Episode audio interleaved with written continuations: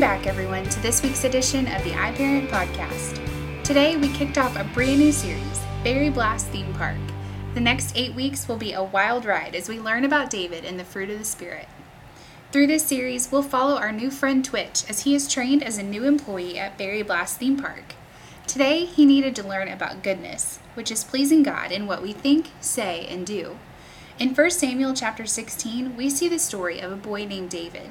He was the youngest son of Jesse in a big family, and as the youngest, he was seen as the least important.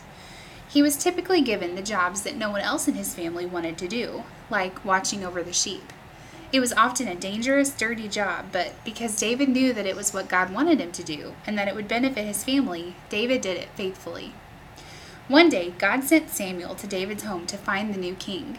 God told Samuel to go, and he promised that he would let Samuel know which of Jesse's sons would be king.